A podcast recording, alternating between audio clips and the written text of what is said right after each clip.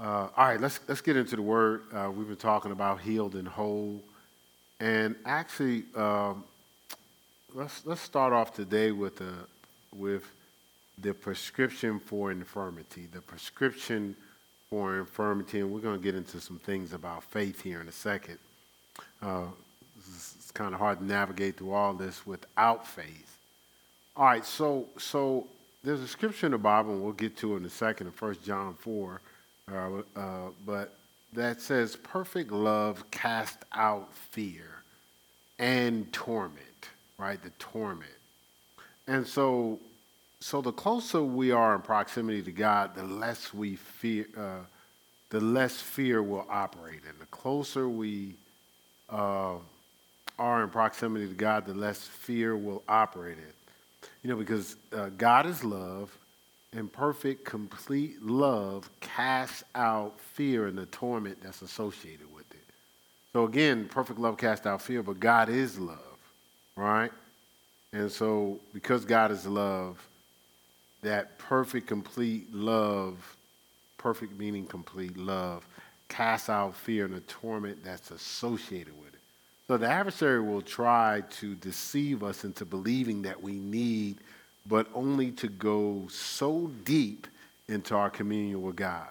So as we're growing in, in, in, our life with God, the adversary always tries to get us to kind of park at this safe place where, you know, and, and, and for a lot of us, when we first come out of, you know, I'm just going to say the world, but I'm going to say not being obedient to God. The place that we're in really stands out amongst all the people we were around before. You know what I'm saying? So it, it, it, it's understandable how you may feel a sense of, hey, you know, I'm really doing this thing. And, and you are doing more than you've done before. We're doing more than we've done before. But we're, we're not just trying to do more than we've done before. We're trying to position ourselves to get in communion with God. And the adversary would also convince some that they can only go so deep in God. So, so some he'll convince he'll deceive into believing uh, that we need only to go but so deep. Uh, and then for others, he'll intimidate and convince, well, you, you can only go. So some, ah, you only need to go but so deep because that person is trying to get deep in God. But then for others, before they even make that move, it's like, well, you're only going to get but so close to God, so I don't even know. You know, don't set no major target. And all of this is deception because his, his goal is, you know, the deeper you get with God, he can't torment you through the vehicle of fear. All right, so let's go to 1, 1 John 4 since we referenced it, but I wanted to prep it first. 1 John chapter 4.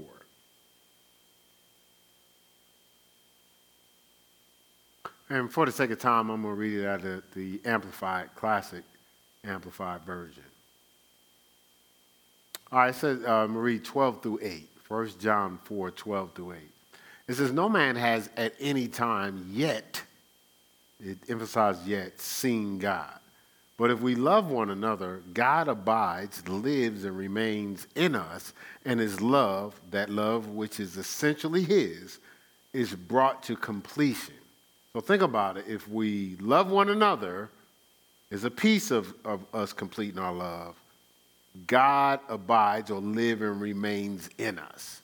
And his love, that love which essentially is his, is brought to completion, to its full maturity, runs its full course, and is perfected in us. So a part of us completing our love in God is loving one another.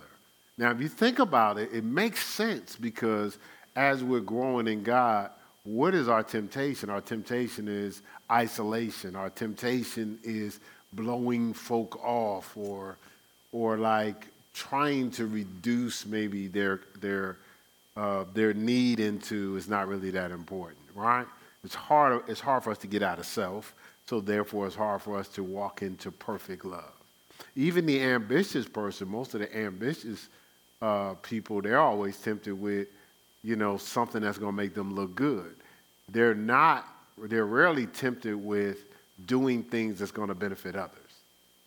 You see what I'm saying? It's always about their benefit. So we may be in perfect success, but not in perfect love. You see what I'm saying? Uh, I, well, I don't even know if that's perfect success. I'm going to say we may be in success, but not necessarily in perfect love. Verse 13, it says, By this we come to know, perceive, perceive, recognize, and understand that we abide, live, and remain in Him, and He in us. Now it says by this, but it just previously told us what the by this was, right? Appropriating ourselves by loving others, and we're getting completeness love. It says, because he has given, imparted to us his Holy Spirit. Verse 14. Uh, we're at 1 John 4, chapter 4, verse 14. It says, And besides, we ourselves have seen, have deliberately and steadfastly contemplated and bear witness that the Father has sent the Son as the Savior of the world. Verse 15 Anyone who confesses, confesses, acknowledges, owns that Jesus is the Son of God, God abides, again, lives, makes his home in him, and he abides, lives, makes his home in God. So if I confess Jesus my Lord and Savior, and I really believe in my heart, confess with my mouth, not only is God now uh, deciding to reside and make a home in my vessel, but I'm deciding to make a home in God, not in the world. I'm deciding to make a home in God, right? Verse 16. And we know, understand, recognize, I'm reading out a classic amplified version.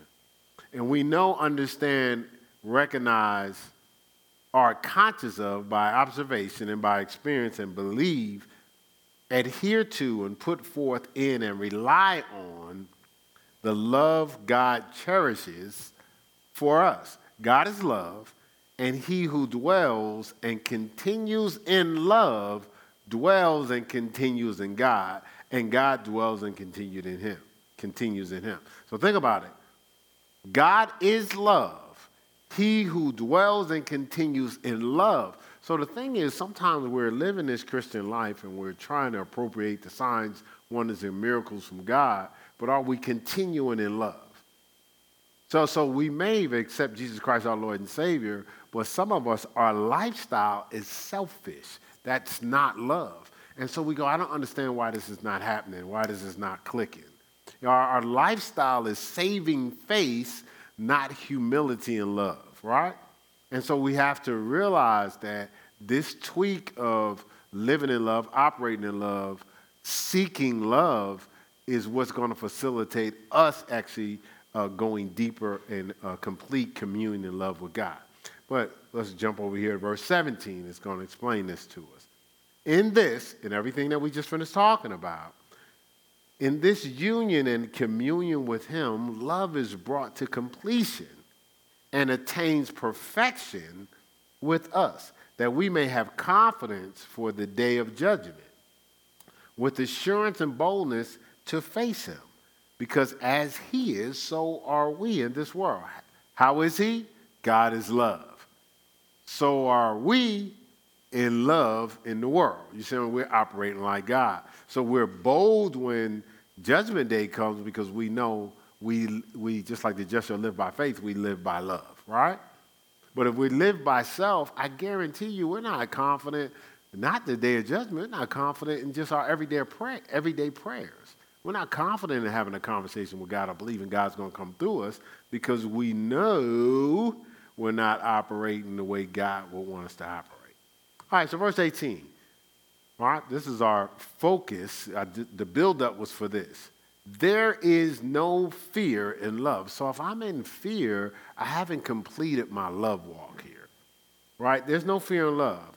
Dread does not exist, but full grown, complete perfect love turns fear out of doors and expels, look, look, every trace of terror.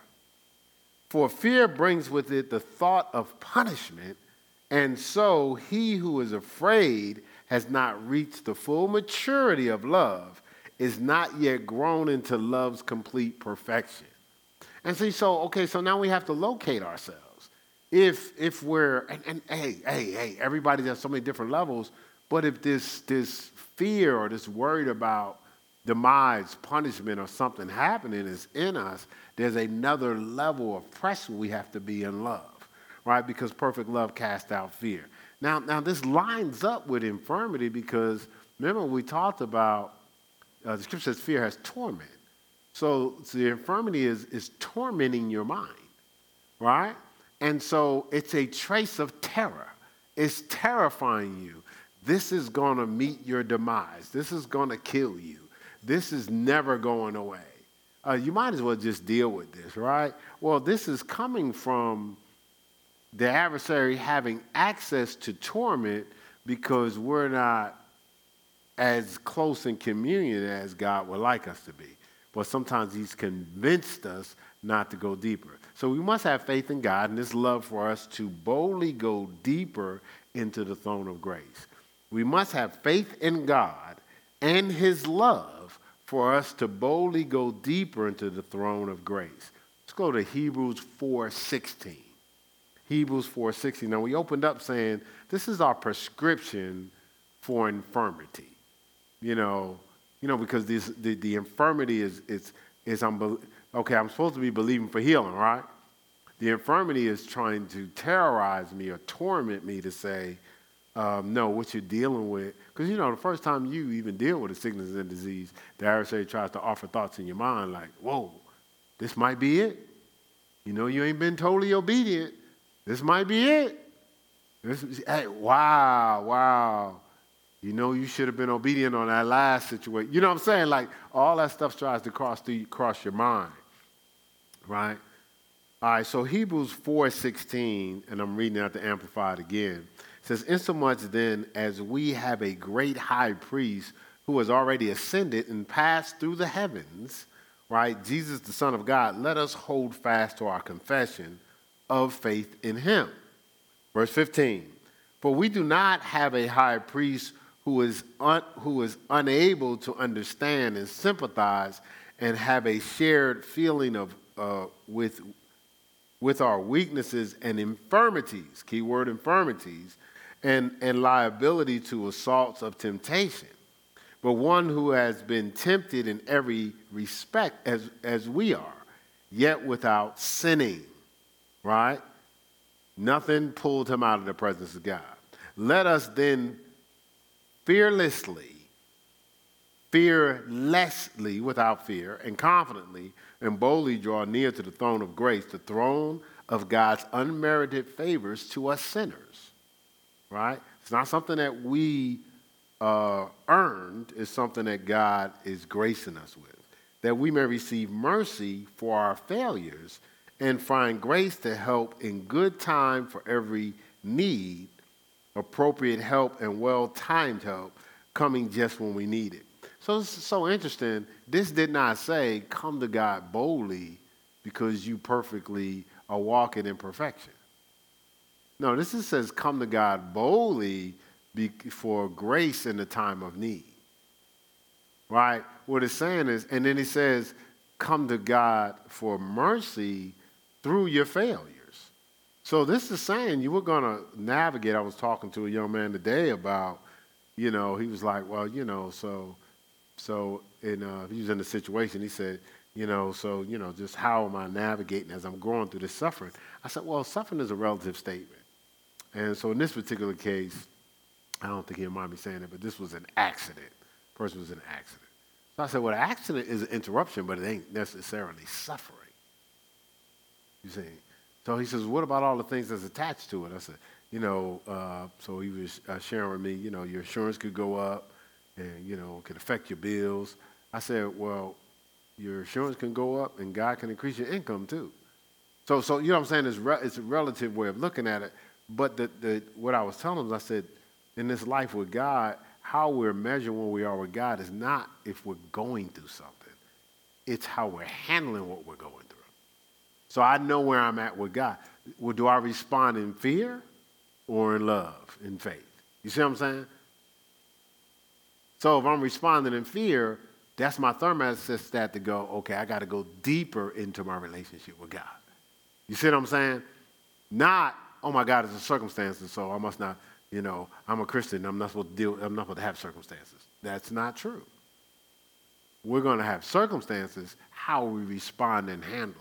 Some of us have been living in, in, in fear and torment in our mind for the longest. But you know, like we gotta we gotta be diligent in this thing. How how bad do you want it? You know what I'm saying? How bad when we're casual with the things of God, um, we're going to be casual with how we navigate into it. So so again, the the prescription for this infirmity is go deeper in God, right? Now, without faith, it's impossible to please God. Hebrews 11, 6, right? So it takes faith. But guess what? Faith worketh by what? Love, right? Galatians 5, 16, you know. You know, remember we talked about the principles. The principles of faith is what? God has dealt to every man what? Measure of faith. That's Romans 12, 3, right? But just having a measure is not enough, right? We want that faith. We don't want it just sitting there dormant. We want it coming up or resurrected. Faith cometh by what? Hearing, and hearing by the word of God. So the more the word we pour in, the more faith rises, right? Right? But when it rises to the surface, we don't, we don't just want it on the surface, we want it activated, right? Right? So faith is activated or worketh by what? Love, right? And then once it's activated, we just don't want it to be activated in the moment. We want it, we want it on demand, right? And that's why the just shall live by faith. These four are four principles of faith from the foundational class on living faith. I just thought I'd plug, put a plug in for those, you know, just, you know, just keep, keep talking about the fundamentals so we could, um, they could be a part of our life. And so, so I mentioned this because we're talking about love and we're talking about going deeper with God. We're talking about coming boldly to the throne of grace. We're talking about this is going to get these infirmities, infirmities out of our minds. So I got to get in communion with God. But this is all going to take faith. Right now, let's look here. It's so interesting because uh, when you when you think of sickness and disease, um, faith plays a big part. Daughter, thy faith has made thee whole. Right? Right? Um, Lord gave me something early this morning. If I have time, maybe I'll share it. If so, I'll you, so you have to stay with me. I might have to tell you to turn my phone on because I put the notes in my phone. It may fit here. All right, James chapter 5. Let's go to James chapter 5.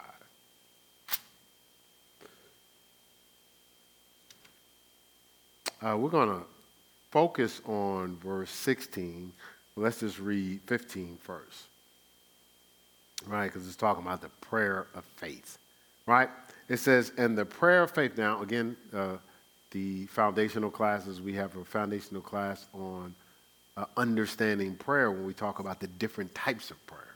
Sometimes we're play, praying uh, uh, the wrong prayer for the situation and wondering why it's not happening. We talk about the different levels, different types of prayer. So, a little plug again for the foundational classes, right? All right, so, so here's the prayer of faith. It's one of the prayers that we talk about. It says, And the prayer of faith shall save the sick. And we already know save, salvation, wholeness. The prayer of faith shall, that's interesting. It says, And the Lord shall raise him up. If he have committed sins, they shall be forgiven him. Now, look, this is all tied into the person getting healed, right? Right? And then look here, verse 16. It says, Confess your faults. Now, remember, we talked about it's about loving others, being in relationship with others. Confess your faults one to another and pray for one another that ye may be what? Healed. Now, look at this. The effectual, fervent prayer of, of a righteous man availeth much. Another version says, makes much power available. Right? The effectual, fervent prayer of a righteous man availeth much. So he didn't say you necessarily have to make sure you have access to me, but you need to have access to one of my men and women of God, one of my vessels, which we blow off. You know, it's kind of like, because, and a lot of it is pride. It's like, well, I don't want this person to have ministered or God used this vessel to heal because then it's like, now it's like I, I owed them or something. No, you owe God. They're just a vessel, okay? So many have failed to receive our Lord's healing in their bodies because they have dictated to him just how and when they wanted God's blessing to manifest.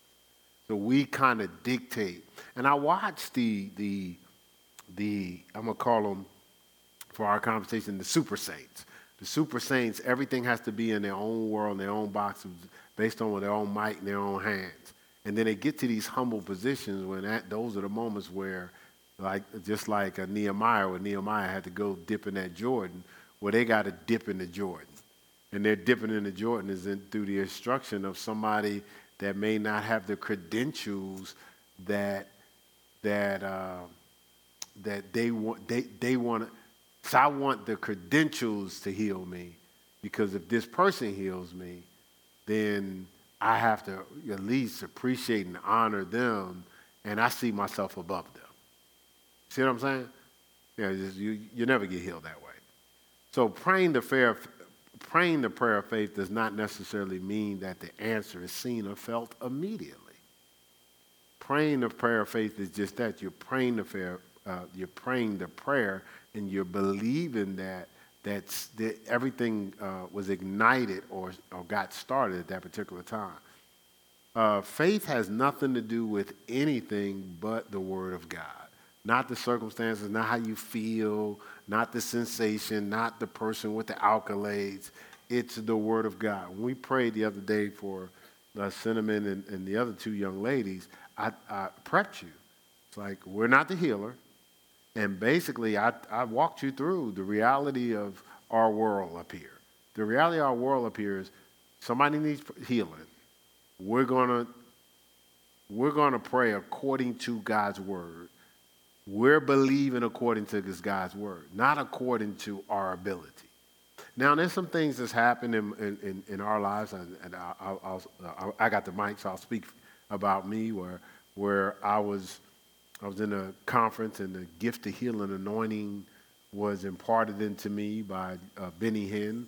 I was in a, another meeting. I was really just serving as an armor bearer, and another man of God comes up to me, and uh, him and his wife prayed over a tie, threw the tie at me, and said, "Receive the gift of healing and anointing." I know these people from Adam. So these things have been imparted. Uh, these people are, are, imparting. You know, remember uh, Paul talked about you know, hands was laid on you, Timothy, because of your grandmother Eunice and stuff like that. So there's gifts in people that they stir up in other people. So I'm not talking about that. I, I, I know those things have happened. I believe things were imparted, but that's not what I'm thinking about when I'm praying for people. Somebody imparting the gift of healing, anointing, whatever in you, that, that is not what stirs up the gift. Our faith in God's word is what does. So my focus has to be on God's word not on, oh, I'm, uh, you know, I'm, uh, you know, I was imparted at this spirit, so come on, little lamb, let me heal you. Man, it ain't nothing to happen there because now your faith is in you. And you're not the healer. I'm not the healer, right? Does that make sense? So faith has nothing to do with anything but the Word of God. Let's look here at uh, John 15. Let's go here, John 15. And again, I, you know, I, my wife would tell you I've been like this for a long time. I try to take all the spook out of it. You know, like, you know, it's like we live, we, we come to the kingdom and anything supernatural is spooky. It's not spooky. It's just as real as the, it's more real than the natural. It's just that we've been living in the natural so long, it's just hard for us to see or receive, right? All right, so John 15, verse 7 it says this if you abide in me, that remains in me. We just talked about operating in love helps us to do that. And my words abide in you, remain in you. You shall ask what ye will, and it shall be done unto you. Now, it's broken down. This is God's word. God's word says, if I, if, if, if I abide in him, if I submerge myself in him, and his, and, and his word submerged itself in me, I can ask what I will and it shall be done unto Now I'm asking you to use your imagination. I, you know, I, I wasn't really prepared for the scripture, uh, but I, would, I have a prop that I've used over the years where I had a big bowl of water and I had a, almost like a Coke bottle. And so in the Coke bottle, there was a pin cap on the inside of the Coke bottle. So I took the bottle so the, the, the bowl of water is representing God. So the bottle is representing us. Glass made from sand, we're made from clay, right?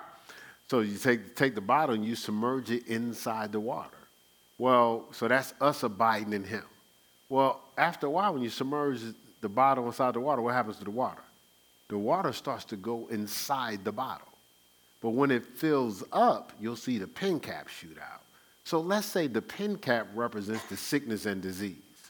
We take our vessel and we submerge ourselves in God, which represents the water, right? Well, that word now starts to, so we abide in him, his word starts to submerge itself into us. And what it does is it, it, it fills us up and it flushes out the sickness, disease, and the infirmity. You see what I'm saying? But, but, but you got to submerge yourself.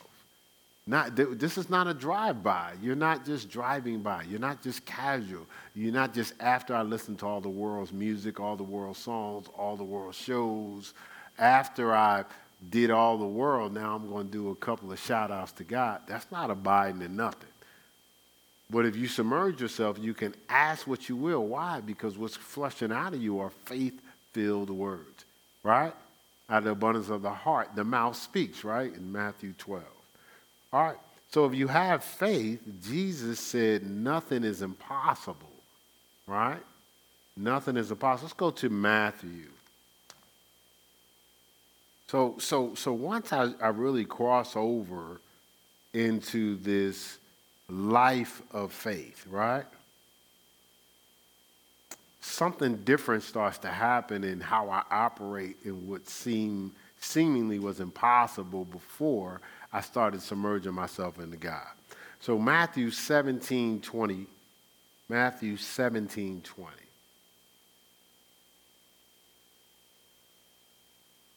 It says, And Jesus said unto them, Because of your unbelief, well, I'm sorry. They, they were trying to rebuke the devil, and they it was a devil they couldn't rebuke. So Jesus came and rebuked the devil.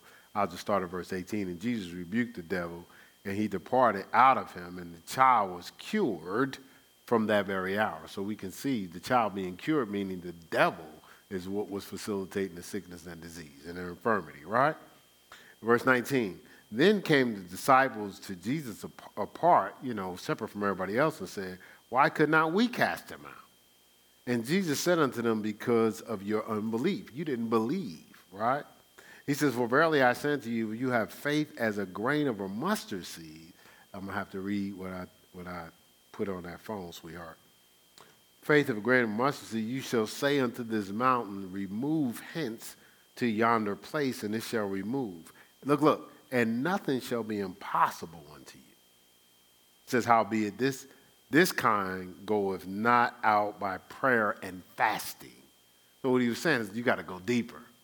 You got to cut out more of the flesh, right? Right? So nothing shall be impossible. Let's go here, Matthew 19. Now, this is the God's word. He's saying nothing shall be impossible. Uh, Matthew 19. And so, so this is after Jesus breaks down uh, the rich young ruler. The rich young ruler comes to him and he asks, You found what I was looking for? Yeah, how you know what I was looking for? Yeah, that's cool, but that's probably it. Yeah, I'll just take it because I know I'm a. Thank you. Yeah, that's exactly what it is.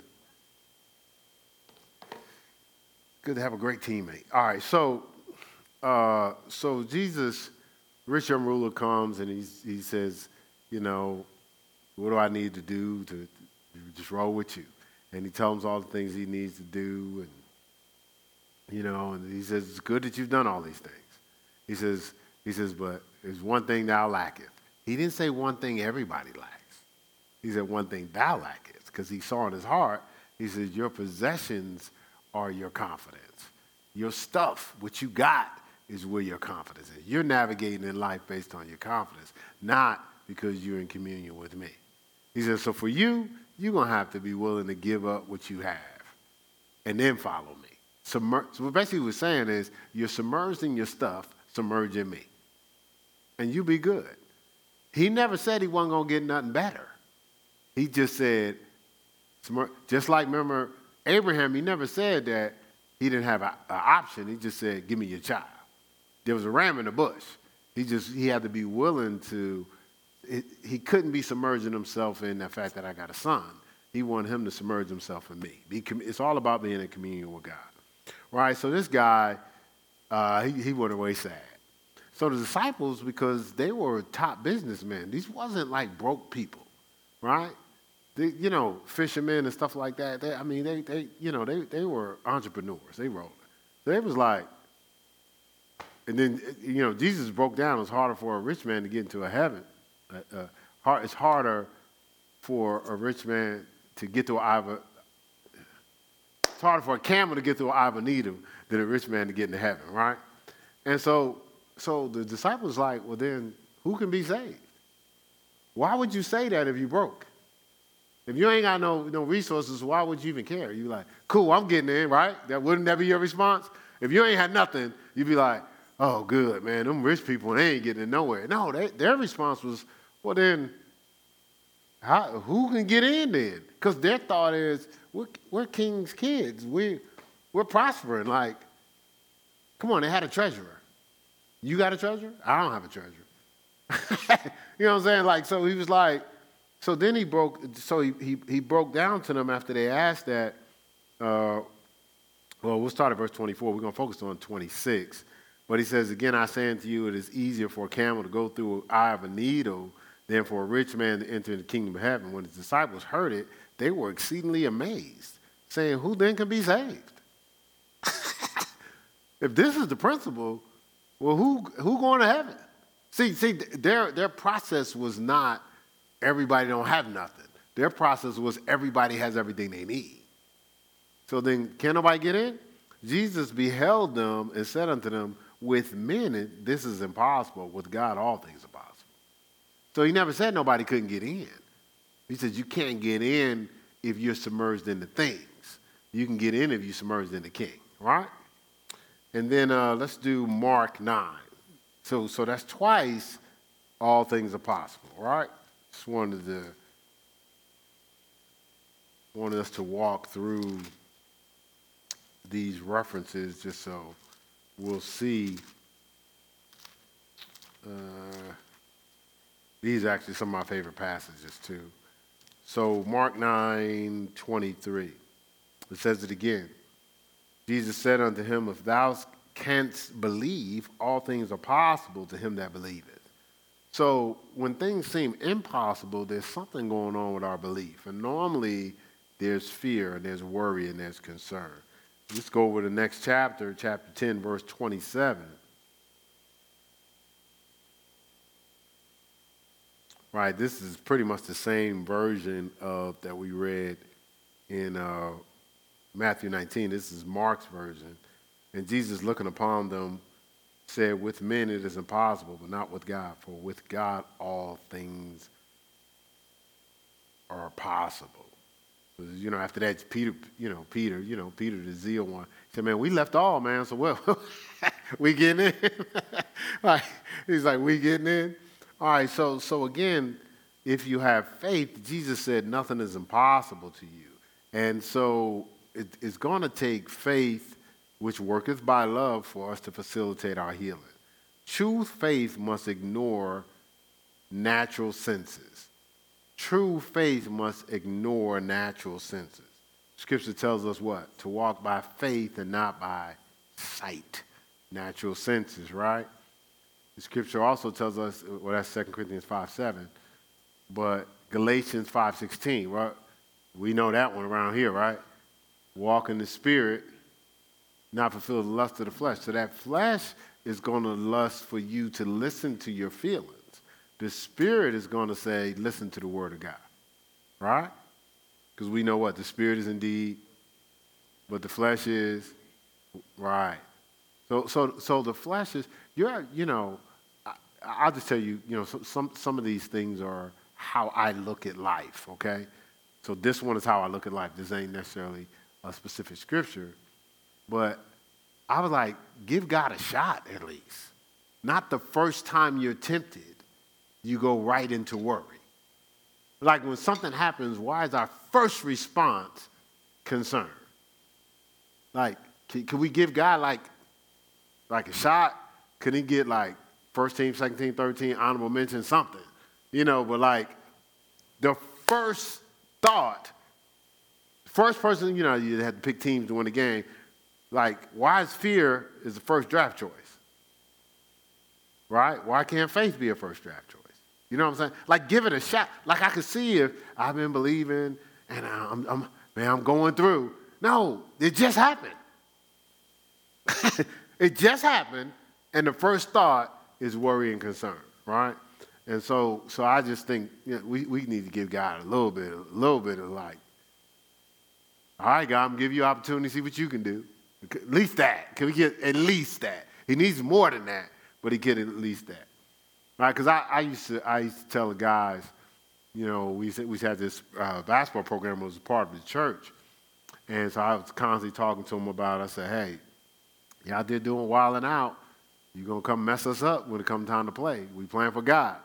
And so God told me, he said, man, you know, well, I, I messed up last night. I was like, man, but like, we just talked. Like, that's like the first temptation. Like, could you resist a little bit? Like, you know, could we show some level of resistance, is what I'm saying. So, true faith ignores the senses. Sight and feeling belong to, a natu- to the natural person. Sight and feeling belong to the natural person. Remember, we talked about the natural person in disciples' personality, right? Remember that natural person is, is, is closed to God, but they got the flesh wide open, right? Remember that on our circle diagram? Right? So sight and feeling. Sight and feeling is our emphasis here. Sight and feeling belong to who? The natural person. Faith and obedience belong to the supernatural Christian. Faith and obedience belongs to the supernatural Christian. So when I claim myself as a, a man or woman of God, my, what belongs to me, my, my tools of operation is faith and obedience, not sight and feeling. Right? You see the difference? And, and, and in reality, this is a target. Every Christian should be a supernatural person. Every Christian should be a supernatural person. Right? I mean, we, how, how are we Christians? because we live in Christ, right? So if Christ is operating in us, the Holy Spirit is operating in us, we should operate beyond the natural person, right? We some super on our natural, right? Right, it's hard for a natural person to take faith as its evidence that replaces sense knowledge.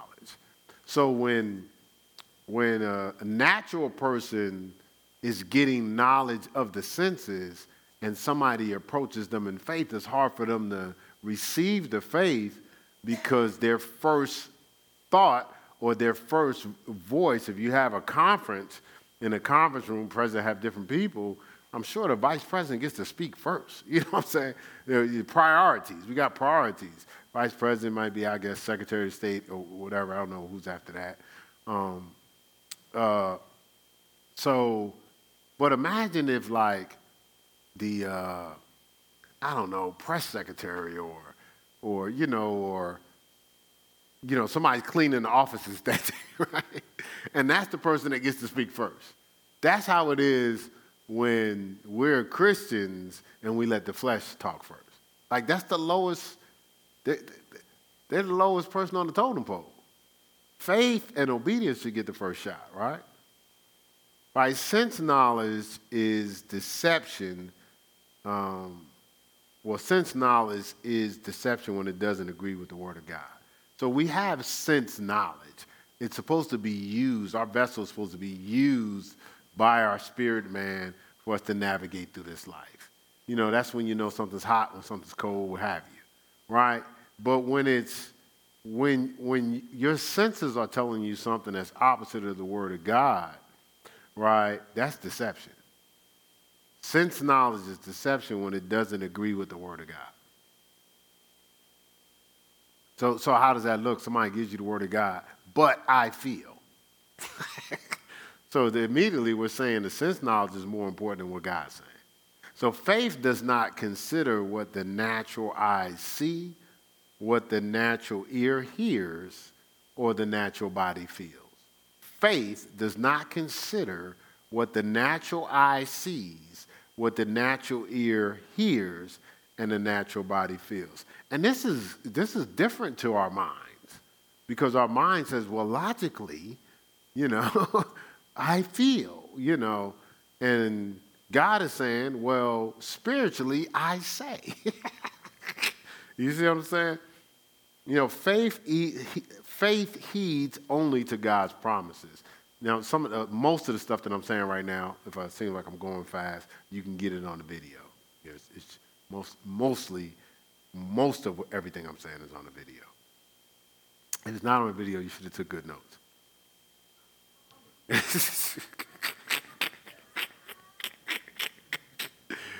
yeah. So, and this is, I mean, I told you, note taking is when something hits you, write it down. Don't worry about, oh my God, I got to get that too. Just write down what you get. All right? And then go back and look at the video. So it's on the video whether it's written on the video or not, right? It's either verbally communicated or written, right? So you can get it if you go to the video, right? So in the mind of faith, diseases are healed even before prayer is offered. In the mind of faith, diseases are healed even before prayers are offered. In the mind of faith, diseases are healed even before prayers are offered. 1 John 5 4. 1 John 5 4. And see, we all being set up in our lives and here at Ayers Christian Center Church even by, why God's teaching, having us teach on healed, healed and whole, having us teach on belonging void. Uh, we're about to do something, I, I think, on fear. Like, we're all being set up because the whole world's dealing with this. Like, people aren't sleeping. Like, that's not, like, you think about it. Come on, come unto me, all are heavy laden, laden, and I'll give you rest, rest for your soul. Take my yoke upon me and learn of me. I'll give you rest for your souls, right? the scripture says in Hebrews, enter into my rest. So the thing is, we're, we're, there's, we're playing off of more of what's being fed to us than what God says to us.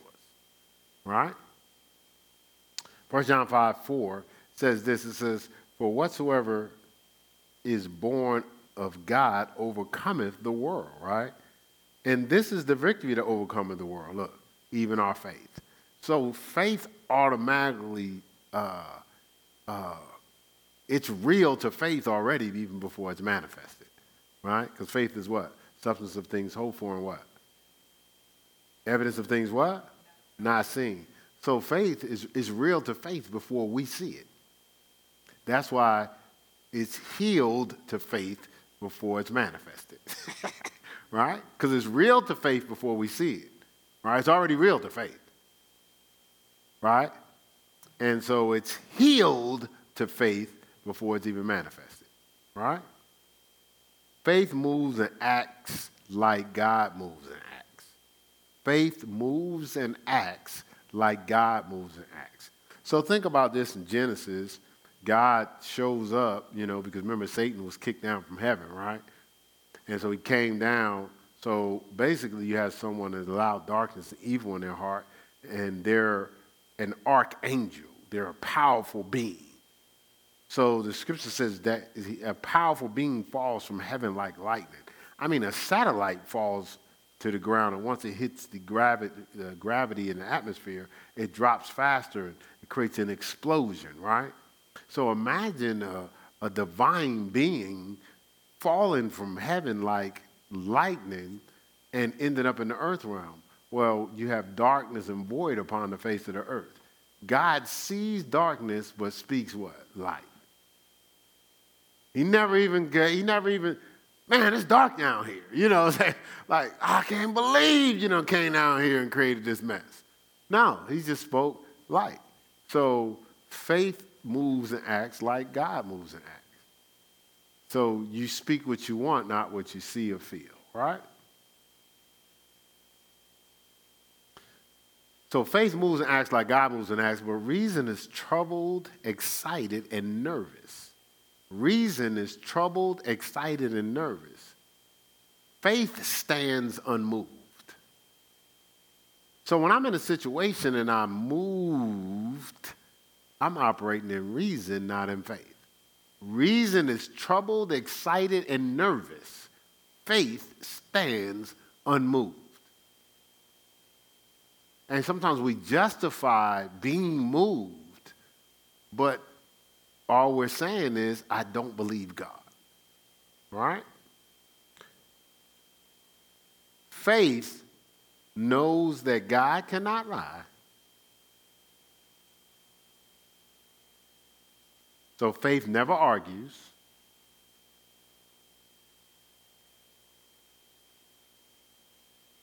But takes it for granted when a request has been made according to the Word of God. So faith knows God cannot lie, right? Never argues, but takes it for granted when a request is made according to the Word of God. So faith is, as a request is made according to the Word of God, oh, it's done. it's according to the Word, it's done.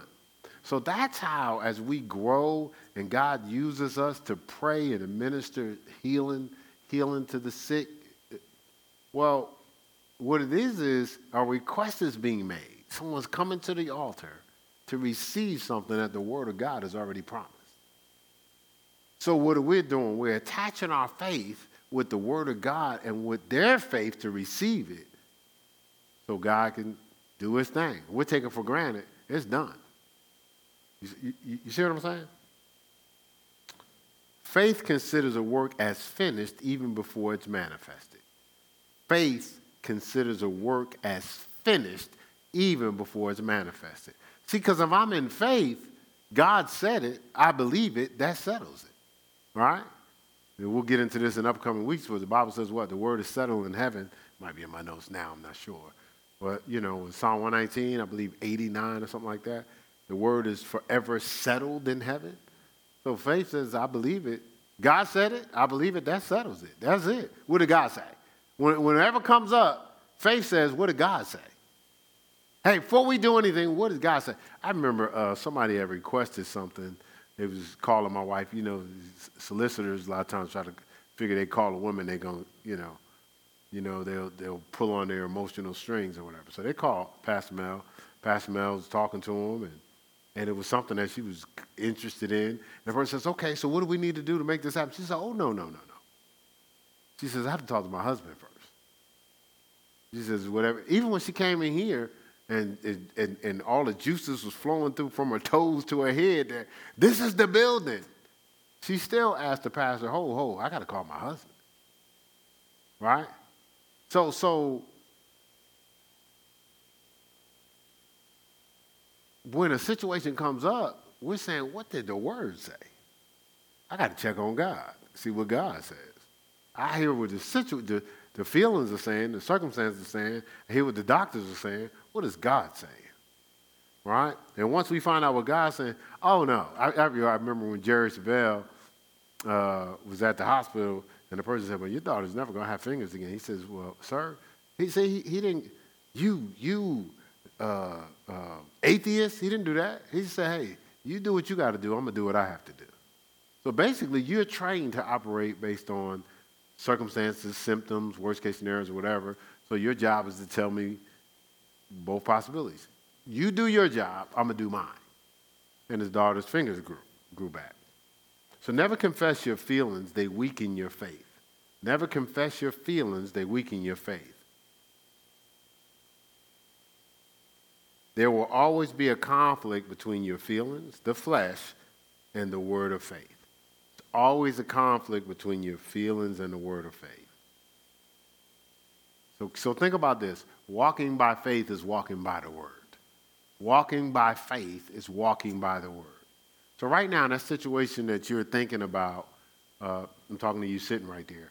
Um, like, this is the shift you were looking for. Like, because the de- your default is the worst case scenarios in the circumstances.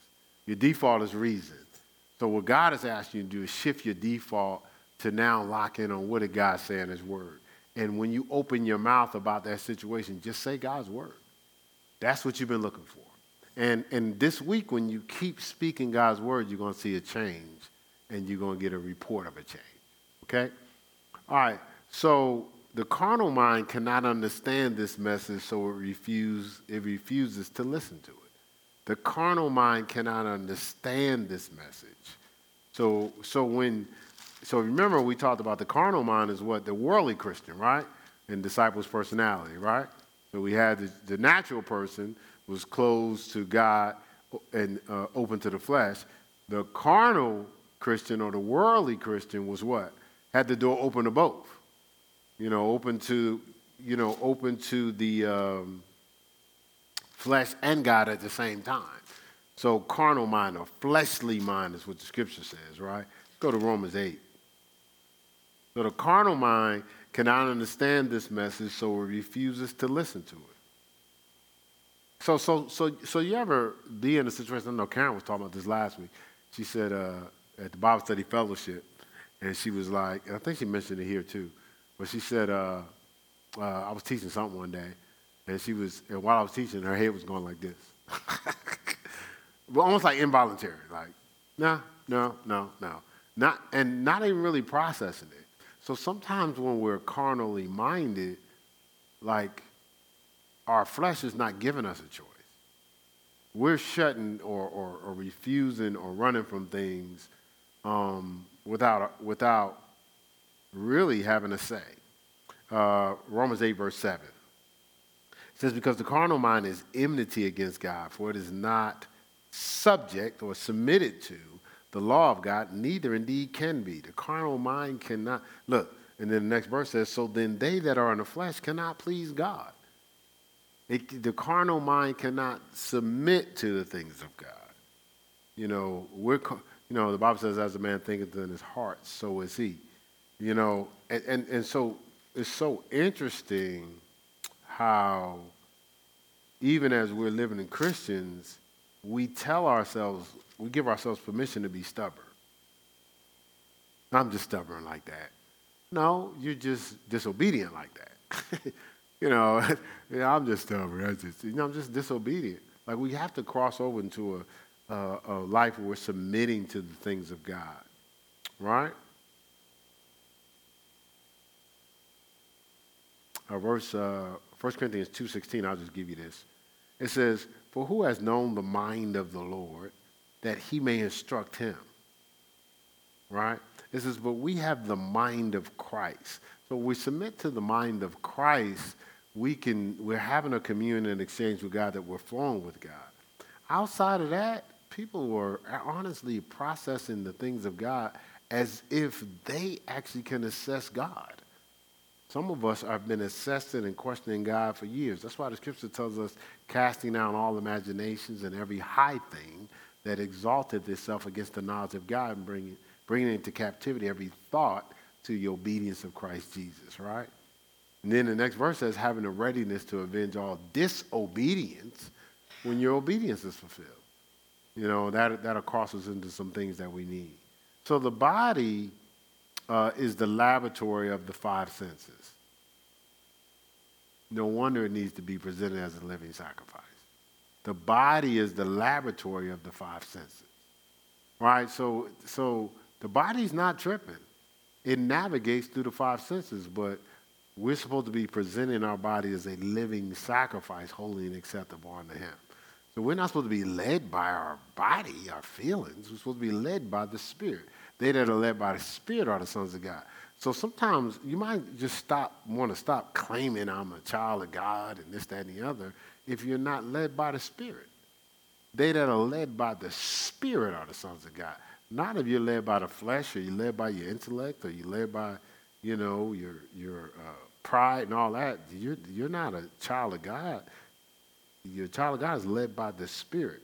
You know, when you can't even control your mouth, you ain't led by the Spirit because one of the fruits of the Spirit is what? Self control. Right. So when the mind is renewed, it can see the spiritual value of the right confession. When the mind is is renewed, it can see the spiritual value of the right confession. It shifts to know that what I say is important. I don't need to say what I feel or see, I need to say what God says. So it speaks out what God says, right?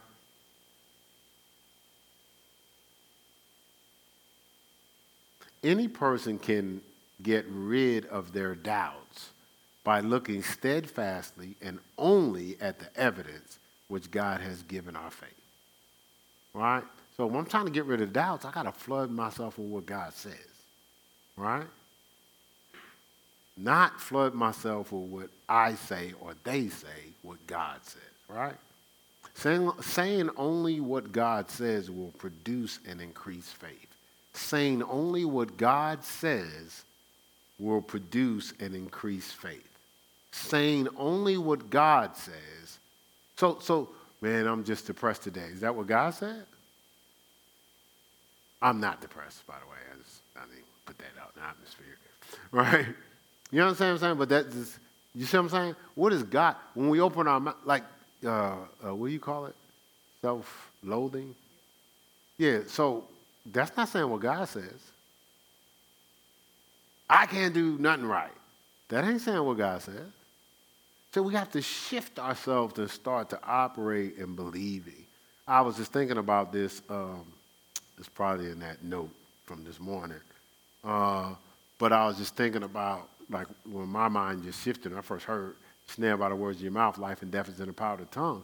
I just shifted to saying, you know, so I purposely say stuff. I purposely say, oh, I got great recall. At every level of my life, so I'm not, yeah, you're getting older, you're going to lose your recall. No, I just be saying it. I'm just speaking out there. I got great recall. You know what I'm saying? I, listen, no matter, somebody can tell me anything they want. I'm like, yeah, I got good recall. You know, yeah, I pretty much can remember, you know, I keep speaking it. Why? You got to start saying what you want, not amplifying the negative. You see what I'm saying? So I just purposely do stuff. You know, I, I you know, I, I could, uh, you know, once I see it, I probably could figure it out. Like I just be, you know, somebody was telling me today, what, what, happens when circumstances come up? Be honest, I, the Lord gave me this thing. He told me one day, He was like, it's a surprise to you, but it's not a surprise to me. So I just roll like that now. We be talking and be like, hey, well, it's a surprise. That's our roll. That's our conversation now, right? It's a surprise to us, but it's not a surprise to God. Otherwise, interpret it. If it's not a surprise to God, God has some uh, answer, wisdom, provision for it. And so I thought about it today because somebody asked me, what happens when this happens? And I said, wow. I said, me and Pastor Melvin crossing over living this certain way, and I forgot there was a time when some, soon something would happen, like, oh my God, something happened today. Something happens every day. But God got wisdom for it, right? There's nothing that comes at you that God can't get you out of, right? All right, so the, the evidence of faith, the evidences of faith are much stronger than those of doubting, right? We must know what benefits, what the benefits of redemption are before we can appropriate them by faith. So we got to know that there's benefits. We've been redeemed from the curse of the law of poverty, sickness, and death. So we got to understand that there, we, we've been atoned. There's benefits. We have access, right? You know, we're, we're, we, we, were, we were dead in our sins, and because the wages of sin is death, and, and that and there's no remission of blood, there's no remission of sin without the shedding of blood. Jesus shed his blood, the life is in the blood. He shed his life to pay for sin. That's atoning. Atonement is paying for uh, that price of death. So now we're back to life. One of the things of getting back to life, you go back to the big beginning, is we're back to being speaking spirits. See, when we're when we are in sin, we're the walking dead. You know, it's probably how they came up with that show. So we're the walking dead. So we speak, but we speak uh, life uh, taking words as opposed to life giving. See, see, see, we're snared by the words of our mouth. Look, look, life and death is in the power of the tongue. Death is in the power of the tongue. A lot of times is operate more when you're not, uh, when you're living in that, that, that dark world. You speak death you know, there's people, we've talked to people. Actually, you met somebody at a restaurant, I think, this, this young lady, I think, I think it was you, and she was, uh, wasn't expecting to live or past a certain age. And I've taught the people, oh, I'm, you know, uh, ain't nobody in my family live past, look, so he's speaking it out. Nobody in my family live past 26, so, you know, I'm just going to try to have a good, good time up to 26. Right? So, so we don't realize we're snared by the words of our mouth. It keeps happening because people are projecting it forward with their words, right? As opposed to speaking what God says. You know, you know, we making statements like, "Well, it, has been it runs in my family, so it's probably going to run to me, run through me." Well, guess what? You're a child of God now. Guess what runs in the family? Healing, deliverance, right? right? So let's start speaking that, right? The prayer of faith which heals the sick is to follow, not precede, the planting of the seed, the word upon which faith is based.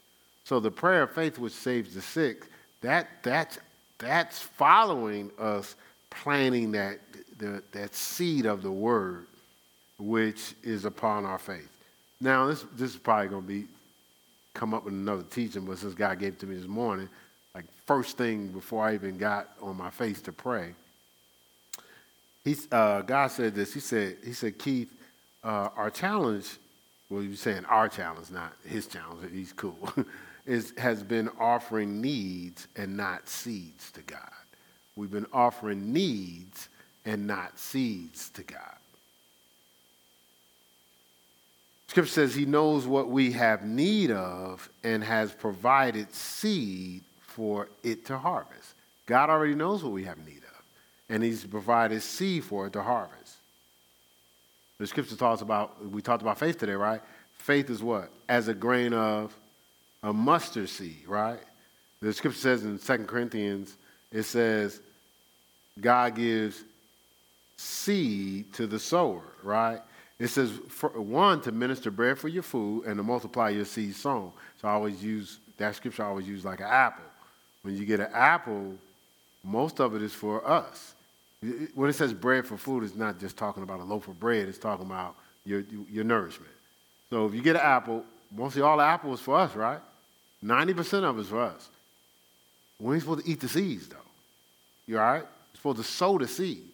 So we're the first person on the earth, and somebody gave us an apple, and we eat the entire apple and the seeds, the whole earth gonna die because we're supposed to plant the seeds, right?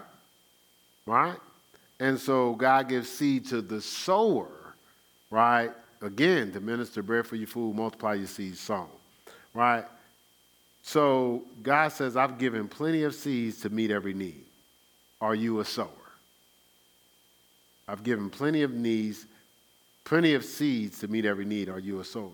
Scripture says, as long as the earth remains, there'll be what? Seed, time, and harvest, right? That's Genesis 8 22. So God said this stop presenting needs and start sowing seeds. Stop presenting needs and start sowing seeds. And so, so he, he told me this. He said, he said, that's what tithing is about. He says, I set up the system of tithing because tithing is training, or it's about disciplining ourselves to live as seed sowers, which in turn facilitates us in living as a harvester of supplied needs. A harvester of supplied needs. It says, though that sows seed sparingly, reap needs supplied sparingly. Right? And so, so, so, I, what he, so this the thought he woke me up with. He said, he said, Keith, man, he said, too many of us are just uh, uh, sowing needs and not seeds. They're coming to me offering needs instead of offering seeds, right? And I've, I've, I've given seeds for people to sow. You know, whether it's our finances or whatever, even, even tithing, yes, it's about discipline of sowing seeds, but look, he says, I'll pour out a blessing you won't have room enough to receive. That's exceedingly abundantly above all you can ask or think. He says, I'll rebuke the devourer for your sake. So things won't just get devoured, right? He says, Your vine won't cast forth fruit before its time. So it's not just uh, the growing stuff is in the right climate and the right season, right? He says, So he set us up. But you, you still have people don't tithe. You know, people don't even operate in seed sowing. So they just eat the seeds, you know. And but they're still but but why are we struggling? We're struggling because I've never seen a person sad that has a fully harvested life. where their needs are being supplied and, heart, and, and they're, they're, they're reaping in their life, I've never seen a person sad. I normally see people that are struggling when they're not living that flourishing life. But because, again, we talked about it at the beginning, the prescription for infirmity was love. The number one attribute of love is giving. Right? You know, you watch people in the kingdom, they're around the kingdom all the time. And the kingdom, he says, tithing is about bringing meat in my house. Um, he said, so basically, he could, you know, take care of kingdom work. People benefit from kingdom work, but they, but a lot of people don't even participate. They don't know how stuff get done. I, man, we've had people over the years, they've listed, yeah, so I think what we need is this, this, that, and the other.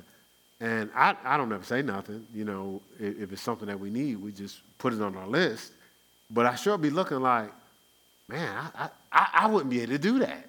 I was like, like you don't, you're, you're not, you, you don't even give your seeds to the kingdom. But you're listing needs to be met. But like it ain't nothing. And, I, and so I be saying to myself, how do you think these things to get me? you know, you walk in, hey, hey, man, hey, hey, hey, we need, hey, we need to keep this air on, keep this air rolling. I'm like, how do you think that happens?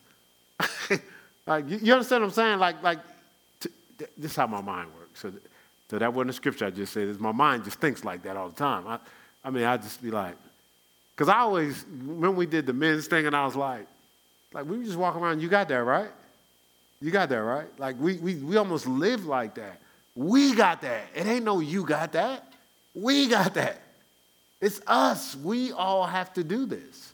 And God is saying, hey, like, I gave you the seeds, which I did my part. Trust me, by faith, sow the seeds and be fruitful, multiply, and replenish. Isn't that our job? Way back in Genesis. Nothing's changed. So people can receive their healing, people can receive their needs met, and some people are dealing with a lot of sickness and disease because they're stressed out. They ain't getting their stuff taken care of. They limited to, to, to have access to things, right? And it's wearing them down. They can't, they, they, they're afraid to shake somebody's hand because they can't say that they, they're flourishing a certain way. So I'm going to avoid people's because now I have to deal with the accountability of what you're doing. Because this first week, what you doing now? Oh man, that's why I didn't want to show up. right? So people are really stressed out and isolated because goes back to belongings void because they have this void in their life which God has given us seed to cover every void. He's given us everything we need. He's like, I already know what you have need of. That's why I provided for it ahead of time. Now you're going to use the seed that I gave you. Remember, the, even with the, uh, the, young, uh, the, the lady that was ready to die, and she was with the prophet, and she was like, hey, he's about to make me a cake, we die. He says, make me a cake first. What he said was, there's a seed in that cake that can meet your need. And then the person that was with the oil pots, because she always, as we've been growing in our life, and there's a circumstance, she, she milked that scripture, babe, pour the oil. We just got to pour the oil. but remember, he, she just kept pouring the oil and just like, she just kept filling up pots. So she took care of her debt and then some, right? So, so there was a seed there in every situation, right? So instead of us amplifying the need, look for the seed right? God has it covered. Like, you'd be surprised, you know, how God is uh, setting things up. Remember, he healed the person. Look, he healed the person, sent them to the priest, and said, offer what's required. Why is that? Are we skipping these parts in the Bible? Why is that important? He could just heal them and say, man, have a good day. He said, oh, don't, don't talk to nobody. Go to the priest and offer what Moses said. What it basically said is, man, make sure you sow your seed, keep it going, keep it forward. Don't lose what you got. Appreciate it by giving the seed and keep things replenished, fruitful, and multiply. All right, that's all I have for today. We'll get into some other stuff on faith and the power of God's word. Hopefully, we'll have time for that uh, next Wednesday.